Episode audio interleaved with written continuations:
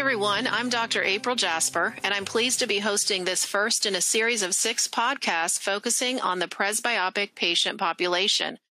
We want to really look at how we as eye care practitioners can best satisfy this growing group and help our practices thrive by defining a practice wide multifocal strategy.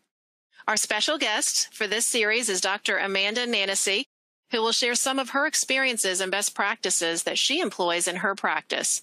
Today's podcast is sponsored by Alcon, and Dr. Nanasy has received compensation for her participation. Amanda, thank you for joining me today. Thanks for having me, April.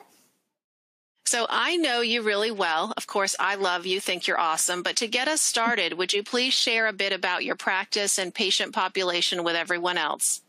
Absolutely. So I am co owner of a busy six doctor practice in South Florida, Pembroke Pines, Florida. Um, we do have multiple subspecialties, including sports vision, dry eye. We're starting to dabble in myopia control. Um, but overall, we are we're just kind of your your run of the mill primary pr- care practice that sees a lot of different patients. We have infants, we have older patients, we have patients that have been with us for, you know, 45 years and then we have new patients that come in the door every day that we're trying to wow so we can keep them for another 45 so what would you say amanda are some of the most rapidly growing segments of your practice's patient population so we definitely have a, a, growing presbyopic population. It's the topic for our talk tonight. So uh, of course I would say that, but it, it's true. Um, as as we all know, we have not only our core group of presbyopes that we would expect that we might need to help, but with all of the computers and the digital devices that everyone's using, uh, I feel like I see more emerging presbyopes in my population, including myself. so, how do you approach presbyopic vision correction today? What is your first step? What do you think of when you have that presbyope, like myself, come into your practice? Um, well, it's really just explaining what's happening, right? Because a lot of them are kind of in denial. They all have their reasons that their vision's been blurry or they haven't been seeing as well. They they blame lack of sleep and the fact that they're on the computer all the time. So the first step is really education. Uh, and then once they understand what's happening, we have to tackle what we're going to do about it. Absolutely. You know, I, as we just said, I am a presbyope, and I know everybody is going to be shocked by that. but you, you know, the reality is, even being an optometrist and being a presbyope, it was still a significant and emotional event in my life. It really made me feel like I was getting old. I, I was struggling with things I was doing in the office. And once I went through that, I realized what a big deal it is to our patients so, in your practice, Amanda, do you see presbyopia being an opportunity for eye doctors? Absolutely. Um, you know, it, it really helps us to connect with the patients. And like you said, it's such an emotional thing. It's not just your glasses. Everybody knows that they come in and they get their glasses if they can't see far away or or sometimes up close but it's that whole now i'm 40 i don't want to look like my grandma i don't want to be in bifocals and um, we can help to give them that that fix that makes them feel like themselves again and not like they're going through this horrible thing. So, what are some of the most prevalent reactions that you would say patients have that are first starting to experience presbyopia? Uh, denial. That's the biggest one, I think. Um, or, or they just feel like they're they're frustrated. You know, they don't understand why um, you know, they used to be able to work long hours and their eyes were fine at the end of the day, or they used to be able to see when their four year old comes up and puts something right in front of their face, and now they can't. And they don't know uh, they don't know what to do to fix it. They don't want to change their busy lifestyle, and um, they they just want help. Right. We we all tend to make it like I said, the biggest thing for me was just that feeling of getting old. I, I mean, I knew it was something, I knew it was a thing, but I didn't expect it to be the way it was and the impact it had on my life. And I think that a lot of the reason was because like every other presbyope today, you know, I'm very active, physically, socially active. I, I, have four different digital devices and, you know, care about how I look. I don't mind saying so. And I mm-hmm. think if, if we look about at our patients and what they're going through, don't you think that uh, this has an impact on what we choose to do and the conversations we have with them about presbyopia? Absolutely. You know, I, I think that if we look at what patients say as far as, um, again, how they look, glasses are great. We have to have them, but the reading glass piece of it, I mean, what have you found? How do people feel about reading glasses in general? It's it's what their grandma wore, right? They feel like that. Yeah. I might as well give them a cane, you know. Um, they they would love anything more than having to wear uh, readers, and that's something that I actually tell my patients. And you know, we do have those patients that that don't care if they have to wear readers, and that's fine. Um, but I tell them that since we have options to not need to wear readers, it's one of my goals. You know, as an eye doctor, I don't want to have to wear them myself, and I don't want my patients to have to wear them, uh, and to let them know that there there are ways around that now. So, if you look at the opportunity, what are some of the numbers as far as opportunity in multifocals? So, there will be 126 million emerging and established presbyopes in the United States by 2020, and that is now. It is here. It's crazy. It's 2020, and all of these patients need our help. Um, that is 1,800 potential presbyopic patients plus 900 potential emerging presbyopic patients um, for each optometrist in the U.S every one of us has that many patients that are in this age group. Wow. I think, you know, when you look at these numbers, some of the most shocking of all of them, knowing that we have that opportunity, it is uh, to me more than surprising that 6% of surveyed presbyopes say that they received a recommendation for multifocal contact lenses from their eye care provider. But what are some of the other opportunity numbers that you find interesting? So um, I loved the one that said that of the current multifocal lens wearers that were surveyed, um, that learned about multifocal contacts through their eye care professional, it was 85%, which what that tells me is if I'm not asking the questions, if I'm not bringing it up, if I'm not telling them that it's an option for them, they're not going to know about it there's a chance that some of them might hear from some of my other patients, I guess, because this is one of my favorite sources of referrals. Um, but in general, I've got to be the one that tells them about it. Absolutely. And, you know, you mentioned earlier the emerging presbyopes. So tell me more about how you uh, talk to those patients, what you say to them, and really what you consider an emerging presbyope. So, um, for me, an emerging presbyope is anyone that's even close to the age of 40 that's starting to have those symptoms. Um, you know, for me, I was 37 when I started to really notice that my vision up close wasn't as good as it was. And what I usually say is we all know that eventually, you know, when we get older, our near vision starts to go, which is why, you know, grandma had readers or bifocals. But what you don't realize is it's not just going to be all of a sudden blurry. You might still be able to see your computer. You might be able to still see your phone, but your eyes are working really hard. So by the end of the day, they're going to be more tired are you experiencing that? And usually they're like, yes, yeah, I, I just thought it was because of, you know, X, Y, or Z, whatever their reason is. Uh, and that's how I kind of get the ball rolling and explaining um, either what is currently happening to them or what is going to be happening to them. So when it does start, they know that I have the solution for what's going on. Do you feel like having that conversation earlier could make a difference in the number of contact lens dropouts? you know, because if somebody, if somebody's wearing glasses, they can pull them up sometimes, right? Look under your glasses to read if they're myopes, but you know, nobody wants to move their contact lens out of the way to see up close. It's either my contacts work or my contacts don't work. So if they don't know what's happening or that you have a different solution, they drop out. And I think what's really interesting too is by us having that conversation with our patients before they even necessarily need to start into a multifocal lens, maybe they won't be the patient today, but could they tell their friends or family? Absolutely. And then you've just educated someone that is going out and basically marketing for us what we can do uh, for, for other patients. It's a great point.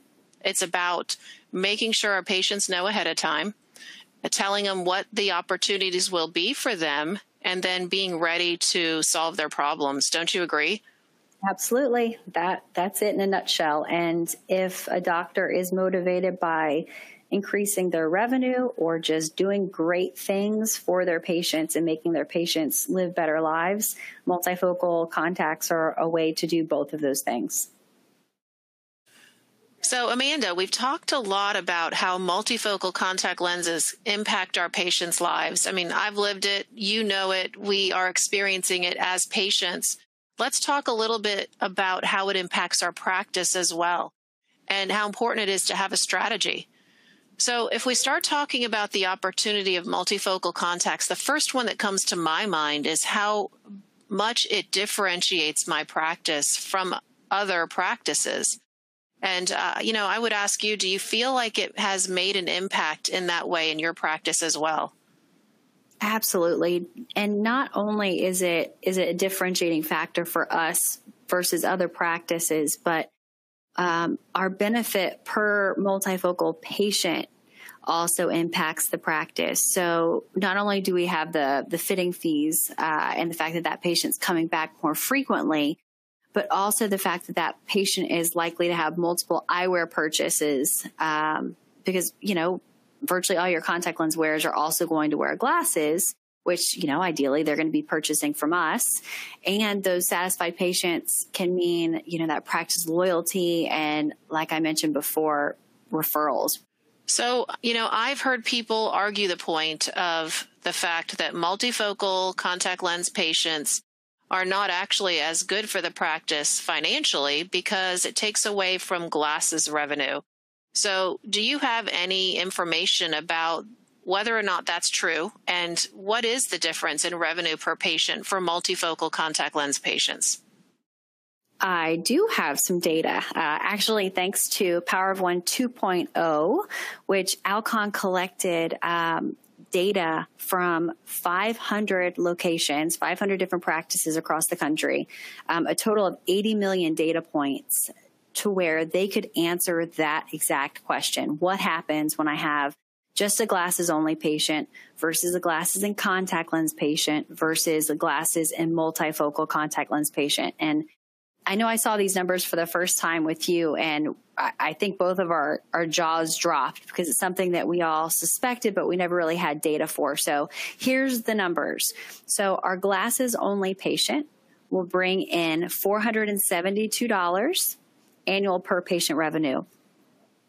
Our glasses and contact lens patient, any contacts, spheres, torics, or multifocals, all averaged together, $1,052 annual per patient revenue. And the first time we looked at those numbers, we said, well, yeah, of course we make more money off of these patients because one, they're paying for a contact lens fitting fee or evaluation fee. And two, they're buying contact lenses. But the data actually tells us that it's a 33% increase excluding contact lens sales and fitting fees that's incredible. And you know, I think what this, the, when you and I were sitting there and we saw this for the first time, I think one of the things that was running through my mind was, you know what, I'm already excited about this. I already knew it was, in, it made an impact in my patients' lives. Now I'm even more excited because the data show that it will continue to do that. And what I had uh, thought might be correct, now I know to be true. Did you have a similar uh, feeling or uh, response? Yeah, absolutely. Uh, and the the data is is even higher when you have your glasses and your multifocal contact lens patient. So I'm going to review the numbers again. So the glasses only patient 472, glasses and contacts 1052, glasses and multifocal contacts 1292. So that's a 174% increase in annual per patient revenue when you fit your contact lens wear into a multifocal contact lens. I still find this data to be incredible. And I know when you and I first saw it and realize this was, uh, these are data points from 80 million data points and 500 locations. I, I think what we were surprised by is we had heard people so many times say, that your contact lens patients are not of value to the practice because they don't then buy glasses. And mm-hmm. of course, you and I, like most doctors, we want our patients to be happy. That's the number one reason we do what we do. But it also is extremely important that we are able to generate revenue for the practice. So this number was just not just surprising, but exciting, don't you think? Yeah. Well, and I mean, the other thing that we always thought was, you know, your patient has X dollars that they're going to spend. So they're either going to spend it in the optical or on their contact lenses. But what this has shown us is that they will go above and beyond and spend more if you're giving them the multifocal contacts that they need. And then also still purchasing their glasses, which we all know that a lot of this is going to lie on the doctors. If I don't bring up, you know, glasses, backup glasses if you can't wear your, your contacts, prescription sunglasses, computer glasses. The more that we talk about these things, the more success we're going to have in the practice. But again, this was over 500 locations that they did the study, and they weren't all saying the, the perfect thing, but yet their patients were still spending more. Wow. So, you know, I, then you see the data, you hear the numbers and you go, well, who am I missing? What, what could I do different in my practice? And the way I look, like to look at it first is to look at in, in your experience and my experience, Amanda, what are some of the biggest barriers we've seen to fitting our presbyopic patients in multifocal lenses? So you go first. So I think the biggest barrier for us has just been the fact that we can get so busy. You know, I'm seeing my patient. I know there's a patient next door. I know I'm running behind. You know, how much time is it going to take me to educate the patient, to explain their options, to fit the lenses? And if we're not willing to take that time, that's a huge miss for not only our patient, but the practice, if we just stick with the status quo and just say we're going to keep you in the same lenses as last year or let them use glasses as a crutch, um, we have to take that little bit of time to make a big impact. I agree. And I think one of the things when I look at my practice and my experience is if I am not consistent about offering a multifocal contact lens to every patient who would fit within the parameters, then that trips me up too because then I can't I, I can't pick and choose. I don't I don't understand and I get off my uh, norm. I think what's been really impactful for me in my practice is just consistently having that conversation with every single patient who fits within the parameters.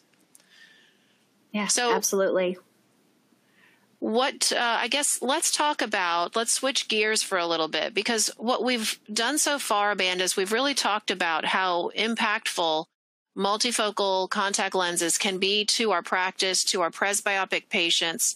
Let's talk a little bit now about what Alcon can do to help uh, help us address this need for our patients. So, one of the things that I find most helpful with Alcon is that the fitting process is the same for all three of the lenses that I could choose to fit on my multifocal patients. And the reason why that's a big help for me is because it's streamlined. I can do it quick, I can do it efficiently. Um, I know it's something we'll talk about later on in a different podcast, but my staff knows exactly what's going to happen with these patients. So, my big barrier of not wanting to spend the time uh, necessarily to have the conversation and do the fitting process is a lot easier because I have that same design that I can use on all of my patients. So, walk me through that design a little bit. What's unique about the Alcon multifocal contact lens? So, the design is great because it allows my patients to have seamless vision at all distances, near and far the fitting process is um, it's take my refraction, change the numbers a little bit, um, and again, we have that fitting guide that I'm sure we'll go over at some point. Um, and it's it's very um, it's very predictable in what's going to happen with the patients and what the the outcome is going to be. And I know exactly what to say to my patients to make sure that they can have success and do well during the next week while they adapt to it. Uh, and then when they come back and see me and want to order their year supply. Amanda, does Alcon have any tools available to help a practice know what the opportunity would be specifically for them?